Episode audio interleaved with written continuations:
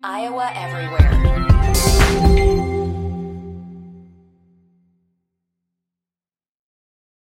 From the Jaelsee Studios.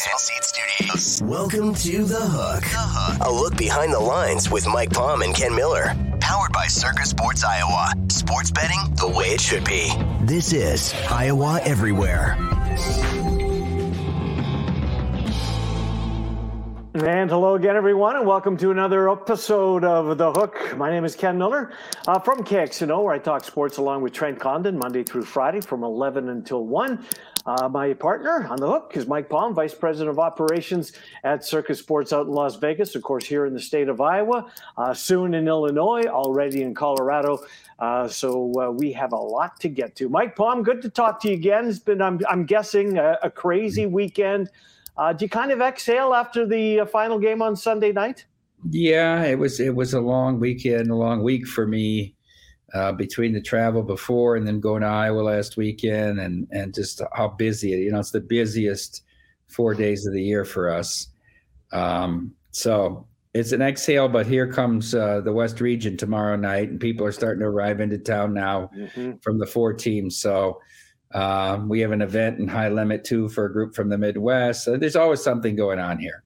So of the four teams that are headed your way, I guess UConn obviously will bring the fewest fans, I would assume, UCLA, the proximity. But Gonzaga, I mean, they're used to going to Las Vegas for tournaments. Don't sleep on Gonzaga. I was surprised how many Gonzaga people there were in the D Ballroom, the Detroit Ballroom at the D. And we have a host from Coeur d'Alene, Idaho, so not that far from Spokane. Yep. He's got a bunch of people coming from Gonzaga.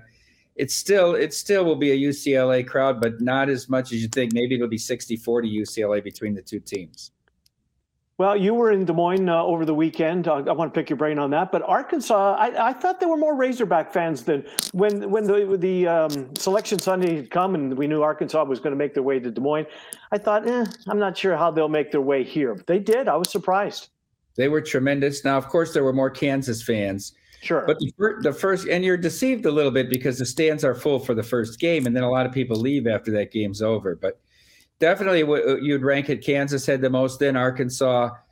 You know, I thought I was unimpressed by the number of Texas fans. I thought they didn't travel that well. I'm probably Texas A&M brought more when they played on Thursday in Des Moines. But I was surprised. I mean, in terms of the crowd, Penn State crowd was probably louder than the Texas crowd during that second game.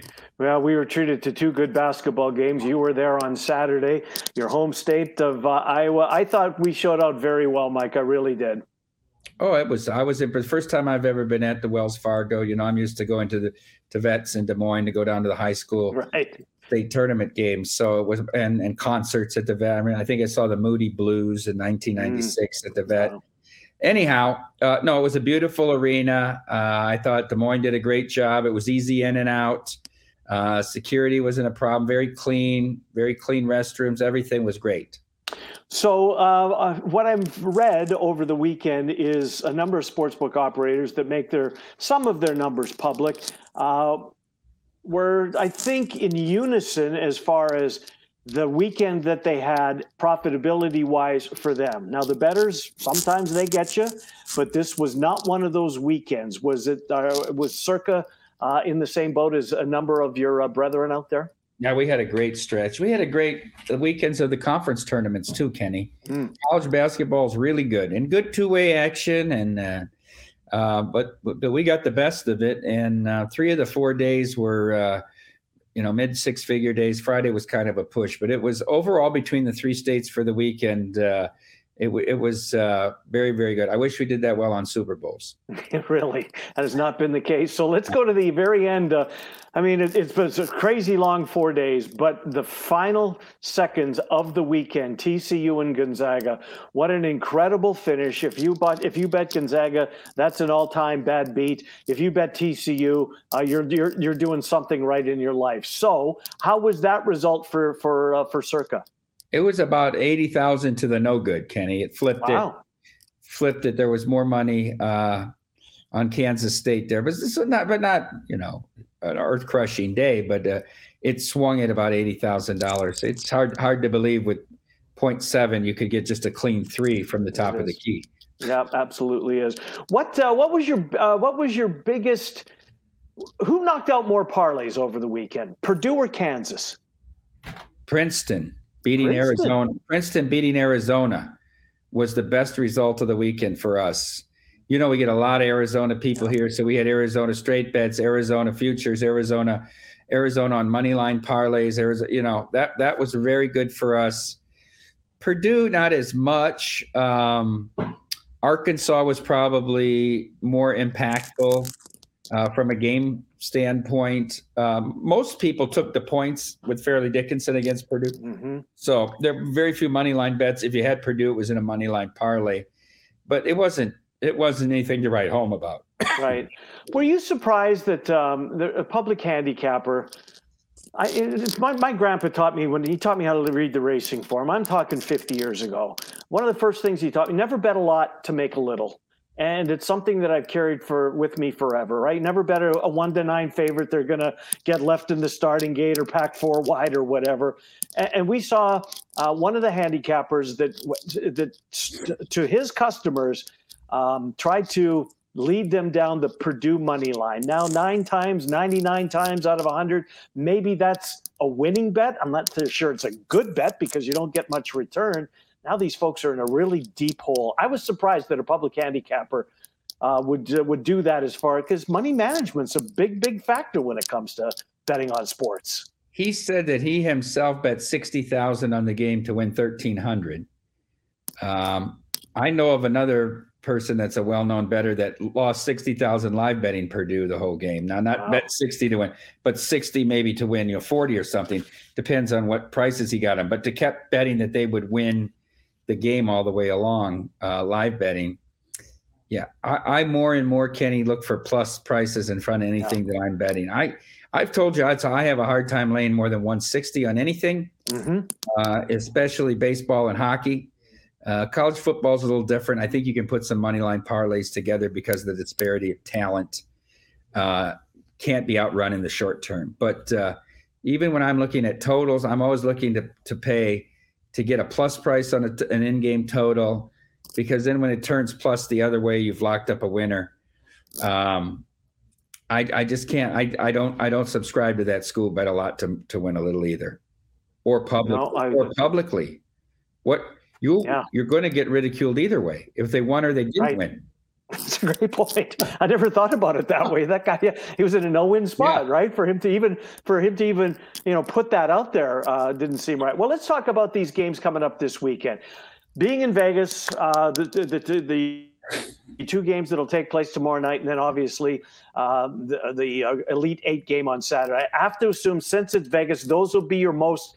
You'll do the most right on those games. Fair to say. Yeah, UCLA Gonzaga might have done the most right if it was, in a different region even. That's a marquee game, right? The Brands and a 2-3 game. With so many of the top seeds getting knocked out, you're not getting many of these traditional matchups between the seeds that should be there. But with it's here and the proximity and all people that'll be, I think that will dwarf any other game that we see in the round of 16. So what do you guys have right now? UCLA favored 1.5, opened up a pick one. Is that line? It got to 2 and now back to 1.5. So it's probably going to stay around there, do you think? Yeah, I think 1.5-1 probably where it closes. Do you have an opinion on, do you like one of these remaining 8 games Thursday, Friday? Just to speak to this game, I just think this UCLA team, how he kept this team together for 3 years. Now, I hate that they lost Clark. Yeah. But this is such a veteran team, Kenny. You don't keep a core team together for 3 years. I just think they're built for the tournament. They lost a close, tough game to North Carolina in the Sweet 16 round last year. And then they would have got to play St. Peter's if they'd beaten North Carolina. So they'd have been a Final Four team again, right? Yeah. Yep. I'd lean UCLA. I know Gonzaga is dangerous because they're under the radar. This isn't a year where this is going to be Gonzaga's year finally. You didn't hear about him a lot. Right. So they're dangerous in that respect. I don't love a lot. I think this FAU team is really good. Tennessee manhandled Duke. Okay, they played a very physical brand of basketball. Give them all marks and credit. Can Rick Barnes do it twice in a row? He hasn't really been able to do it in his career. I think five is a tad high there. FAU is a real team, and they're a real. This is not some mid-major. They're a real team. So I lean them in that game. And then it's tough. I don't know if I have any plays on Friday. The numbers are – I lean a little bit. I don't know what Princeton's doing, but they're doing it awful well. I mean, this was a team that was third in the Ivy in life and death in their last two games to get in. But I was sitting there. I kept turning my head back at Wells Fargo on the breaks in the game, and that what they were doing to Missouri was incredible to me. I didn't know what I was watching on the screen. Missouri's a tough team to play. Right. And they just did it well. So – the 9.5 might be a tad high. I don't know if I'm going to play that game though. Yeah. What about Creighton? It's 9.5, 10. So I have 40-1 on Creighton, so I might like to take the 9.5 and or find a 10, and I can middle that game, right? I can. Yeah. Well, I've got 33-1, so that's some good advice because I've got a good Creighton ticket. So the teams I have left, I have, and they're both in the South. So maybe I'll get a team out of the South. I have Alabama and Creighton left because Marquette was my other ticket, and of course. Yeah. Michigan State got the best of them. I have a good Texas ticket. I have a Creighton ticket. I have a UConn ticket. And I thought I had one more. Miami. I bet everybody in the world has a Miami ticket. They're the liability at everyone. So who do you guys, are you upside down on as far as futures? UCLA by far is the biggest liability. And then Miami of Florida is second and Houston's third. But if you put them, if you put 2, 3, 4, and 5 together, it wouldn't be as big as UCLA. Wow, so one of those. We don't need UCLA. Yeah. So that's just people coming from over from California. Is that? That's people that. But they've always been a top three liability. But as the season wore on, we just kept taking more and more futures money on UCLA. That's not the case in college football, is it? No, not at all. I didn't think so. Of the two remaining one seeds, who doesn't get to the Final Four? Alabama's playing awfully well. I keep waiting for Carmen to catch up with him, Mike. Well, that's what you like to think. My friend who's a professional gambler says the NCAA is not going to let them win because of that. I said, well, can they control it? I can see Texas beating Houston. In the Midwest, those Texas guards are they're smooth. And how about the Sioux? Yeah, I just watched them in person. Their handles are so smooth, and they didn't even really have a very good shooting game, but they were able to get the ball into the post and take advantage of Penn State there. So, I think guard play traditionally dominates this tournament. So, I would rather be in your position to have your ticket on Texas. Well, I learned that firsthand because I had a good ticket on Arizona, too, and they've got a couple of bigs, and their guard play was severely lacking. And I'm not sure I'll go back for a team that doesn't have guards anymore in this tournament. All right, let's move on as baseball is fast approaching. So let's start with the what we saw last night, Japan and the USA. I have to assume, Mike, that maybe not 9 out of 10, maybe 7 out of 10 people that walked to the counter bet on the good old USA to beat Japan last night. Was that how it went at Circa? We needed the USA. They all pounded Japan and our new Christ figure, Shohei Ohtani. They had Japan heavy in the futures, and they bet him again last night. I was disappointed, Kenny. You get that leadoff runner on against Ohtani in the ninth. Yep. You got to do something. You got to try to move them. You got to try to hit and run. I mean, one hopper bets first pitch and the game's over. I thought they had to be aggressive. He's throwing 102 miles an hour with a wicked slider. I mean, and he wants every call off 4 inches off the plate, high, low, and everything too. Yeah, he's something though, man. He is going to break the bank. Where's he going to end up? Is he staying in LA but moving across town? I don't know. That's what I always thought. I know, we're close with the Padres. They had their marketing team had to put together a plan on what would the economic impact be to San Diego if they went after him, and culturally and everything like that. But he's something. But I would ask these questions, Kenny. Why didn't he start the game last night? Why won't he speak English in interviews? Why do the Angels suck so bad if he's the greatest player of all time? With Mike Trout. Why does he want 6 inches in every direction off the plate? And can he propel a team to the playoffs with 6 days of rest every time? I know what. I hope we find out, because I think baseball needs. I want to see Mike Trout in the postseason, and Ohtani brings a lot of folks to the game. So if he's a Padre, knowing the economic impact study's already been done, how many of their marketing partners will be able to stay with him? Because I got to think the price of poker is about to go up. We might have to sell off one of the properties, Kenny. I'm not. I don't think. I know you're being facetious, kinda, but. And that's going to be expensive. All right, we did the Central Divisions when we were last on. Let's go to the Eastern Divisions, both the American and the National League. I think that this is both of these leagues, especially the National League East. I can make a case, and I don't think you would shoot me down in the National League East for three teams. I think in the American League East, I'm not sure Baltimore is there yet. Tampa Bay confounds me each and every year. I think this is finally going to be the year they have a bit of a drop-off. But let's start in the American League.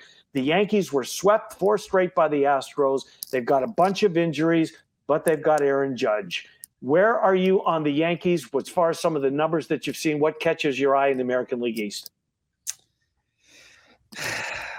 The Blue Jays catch my eye. And they're short. I mean, they're the second choice around 175, 180. Yankees 93.5, 94 wins. Blue Jays are 93. I think I like this Blue Jays team better than the Yankees, though. Ryu's a big question mark. Now, he's not going to be back till probably mid-July, right? Mm-hmm. Off the Tommy John. But look, this rotation here, and you lose Stripling. I like Stripling a lot. I did too. Giants have him. Manoah, Berrios was terrible on the road. Chris Bassett did a good pickup coming up. That's a very good undersold. You say Kikuchi, can he get his form back?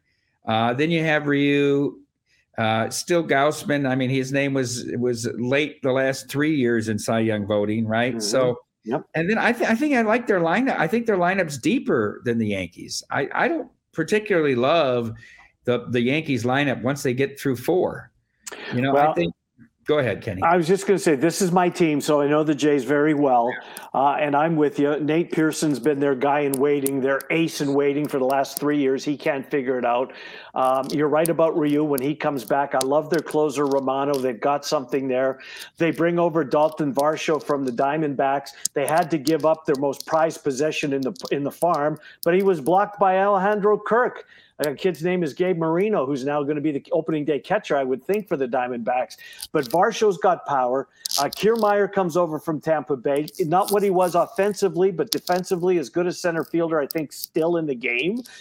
You know what Springer brings to the table? I haven't even mentioned Bichette, and I haven't mentioned Vladimir Guerrero Jr. This team, Matt Chapman at third base, they're loaded. How about they pick up Whit Merrifield from the Royals was a September deadline deal last year. So, yeah, I think that this team, if this team is going to get there, because I think Baltimore's coming. I really do.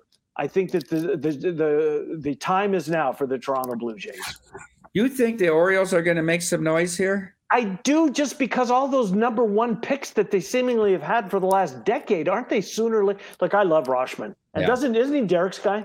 He's Derek Love. I've never heard Derek Love a kid coming up more than Adley Rauschman. Yeah. Oh. Adam Frazier, Gunnar Henderson, they've got some nice players over there. I don't think they're going to contend, but I wouldn't be surprised if they could probably win 78, 80 ball games this year.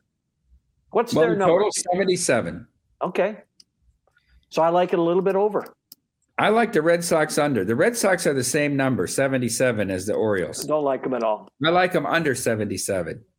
What do you have to have here? You have to have the resurrection of Sale, the resurrection of Kluber. Paxton, I mean, he could be a wild card for them. I don't like adding Kenley Jansen. I don't like their lineup past 3. I think they're on the way. They have a shot. I would look at a shot for Red Sox to finish 5th in this division too, if you could get plus 250 or something like that. Probably won't be able to find that price, but they're pretty similarly priced to the Orioles. Who do you fear as far as if it's not the Red Sox finishing last? Is it Tampa? I wonder about Tampa in that Glasnow's never healthy. They had a bunch of kids up and down, but they've never really developed starters because they have this whole system of openers. McClanahan's really their only true starter. They pick up Eflin, who was probably the fourth starter for the Phillies last year. They're probably going to use him in the number 2 or 3 spot. I fear him a little bit. I fear that, to your point, I think the Brewers and the Rays are kind of in the same boat. Yeah. The window's closing. Yep. Couldn't agree with you more.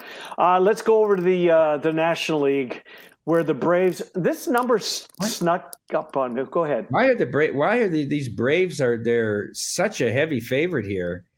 95.5 wins. That's a big number. They've won it 5 times. They're a minus number to win the division.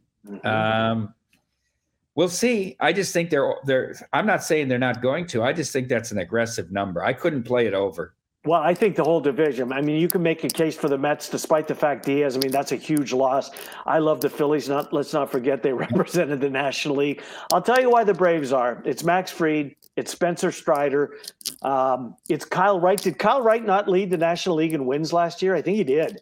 Yeah, Charlie Morton, Ian Anderson. How about Soroka? Is he ever going to get back? I don't know, but they have 6 legitimate starters if he does. It's just a really aggressive number and what I think is a decent division. You know, to win 95.5 games, it's a young team. Yep. The bullpen's not that bad. The bullpen's decent. Yeah, I mean, you can make the case. I just have to throw the Mets out because of Diaz. I draw a line through them. Now, John Heyman, pretty good baseball mind with one of the tabloids out in New York, he thinks that the Mets should go out and get Diaz's brother, who's the closer for the Reds, who's, I guess, he didn't pitch at all in the minor leagues when the minor leagues had the COVID shutdown.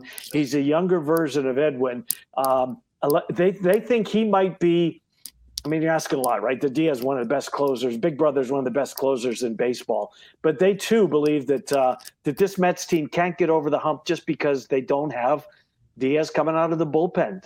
They lose DeGrom, who's always hurt. I mean, he's terrific. But they bring over Justin Verlander, who just won the Cy Young, for crying out loud. You can't play him at all? I can't play him.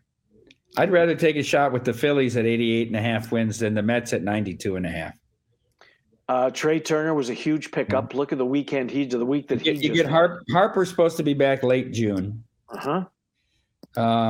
Castellanos, I still think, is one of the most underrated hitters in baseball. But I think you start the lineup: Turner, Schwarber, Hopkins, Realmuto, Castellanos, and Harper's not even in there yet. You know what I mean? Did you even mention Hoskins? I didn't even say Hoskins yet. Right. I mean, so. I still think they need more help. Now they picked up Kimbrel. Yep. I'd still look to fortify that bullpen. Yeah. That was their big downfall last year during the regular season. The bullpen was off. We'll save the West for next week when we are 2 days away from opening day in Major League Baseball. What's opening day going to be like this year in the books? I mean, everybody plays, so you got to like that. It's the first time everybody's been playing. It's on time. We're doing a big celebration. We're going to have Greg Maddux throw out the first pitch. Former Major League pitcher Josh Towers is going to catch it. Nice. We have hot dogs, apple pie, all moms drink free all day in the book. So it's an all-American opening day here at the Circa Sportsbook. So you're going to build a mound? We're building a riser and a mound on top of the riser. He's going to throw 60 feet, 6 inches. Is he really? Yes. Has he been loosening up a little bit in the spring? Well, he's known about it for a month. So he's promoting his charity poker tournament that he's going to have at the end of April. So, and we're going to do a raffle. It's called Baller Dreams. They help young people with cancer.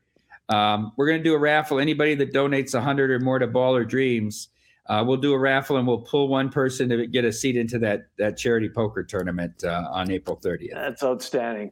Well, as you know, some of the Iowa Everywhere crew has already landed out in Vegas. They might be checking in as we speak. I get there tomorrow. What are you doing? When are you and Chris and John sitting down? Are you and Chris? Do you know your schedule? I'm going to go. They're on noon to 2 Pacific time from Stadium Swim Thursday, Friday. I'm going to do 12:30 to 1 on their show tomorrow. 12:30 to 1. Oh, 12 Pacific time. Oh, Pacific. So 2:30 to 3 Central time. Yeah. Well, it's going to be good. There's going to be a lot of content coming up. I know that on Saturday they're going to watch the games from Bar Canada. Now, will you put a hockey game up at Bar Canada? Oh, yes, they'll all be up. They really will. Every hockey game in the National Hockey League gets shown on Bar Canada. So tomorrow when I get to town, and my Jets are on the West Coast, they're in Anaheim. Yeah. I get it. I mean, basketball. Come to Bar Canada. Come over. I'll be at Bar Canada. You will? Yes. Okay. That's my hangout, Kenny, unless there's a ballroom to run or something. I stay at Bar Canada. That's the best viewing experience. It's great. I agree with you. Are you opening the ballroom this weekend? I mean, I know you had so much fun last week. Yes. It's not at the team. Circa Ballroom will be open Thursday, Friday, Saturday, Sunday. Is there a charge to get in there? Nope. Free viewing party. Yeah. All right. Good stuff. Well, I will see you tomorrow. What time will you be there till the end of the games tomorrow night? Well, Kenny, because I land at 4:30. Oh yeah. Well, I mean, the first game's 3:30.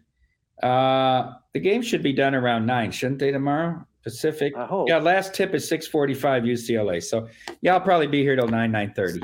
What time do the Jets go off? At 7?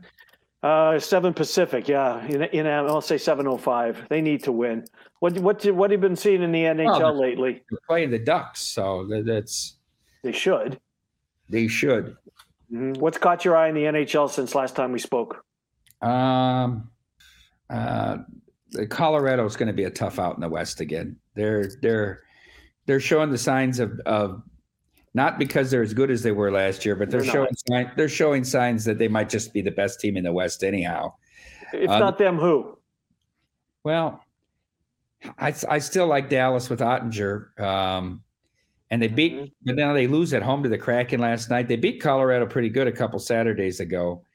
But it's really wide open in the West. I guess you could say it's wide open in the East. All the teams are better, but because there's so many good teams.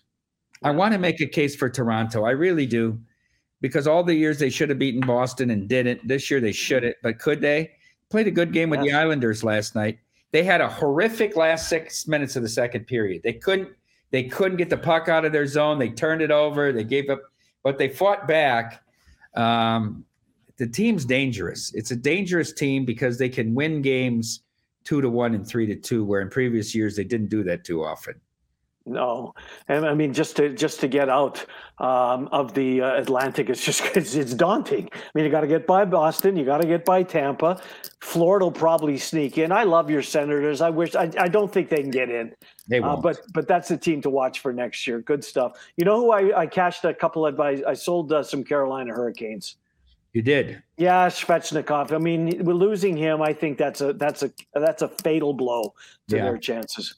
Yeah. We'll see you tomorrow, Mike Palm. Thanks for doing this. Thanks for watching The Hook. There'll be plenty of coverage coming up from Las Vegas. Chris Williams, John Miller, Matt Van Winkle. I'll be out there. Mike will be joining it as well. We'll be coming to you live from Circa Stadium Swim tomorrow. We'll see you out in Las Vegas. Mike, we will see you at the D at Bar Canada. And thanks for watching The Hook. We'll see you next time. Iowa everywhere.